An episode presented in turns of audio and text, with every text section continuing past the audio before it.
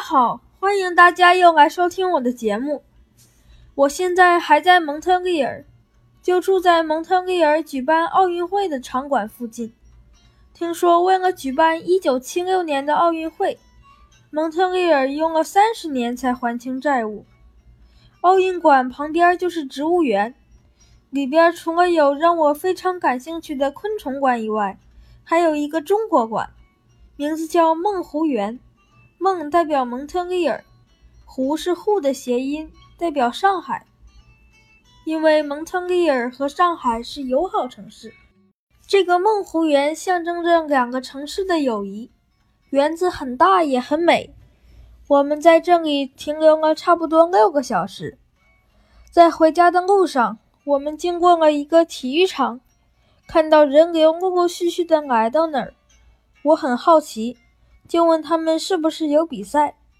果然，当天是美国职业足球大联盟的美国队在蒙特利尔与加拿大足球队比赛，我们赶紧买票进场，还没到楼上观赛区。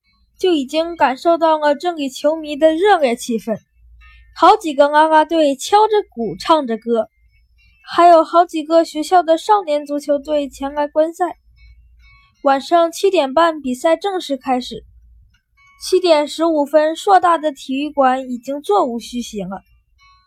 很多当地的球迷都是全家老少一起来观赛的。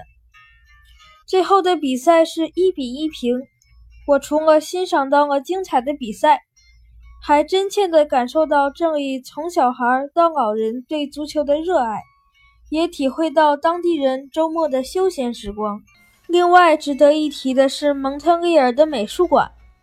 上周三下午我去了那里，得知正在举行毕加索的作品特展，我激动地直接冲了进去。我看完已经是五点半了。正要去其他区域参观，才知道原来这里的展区分为永久展区和特展区。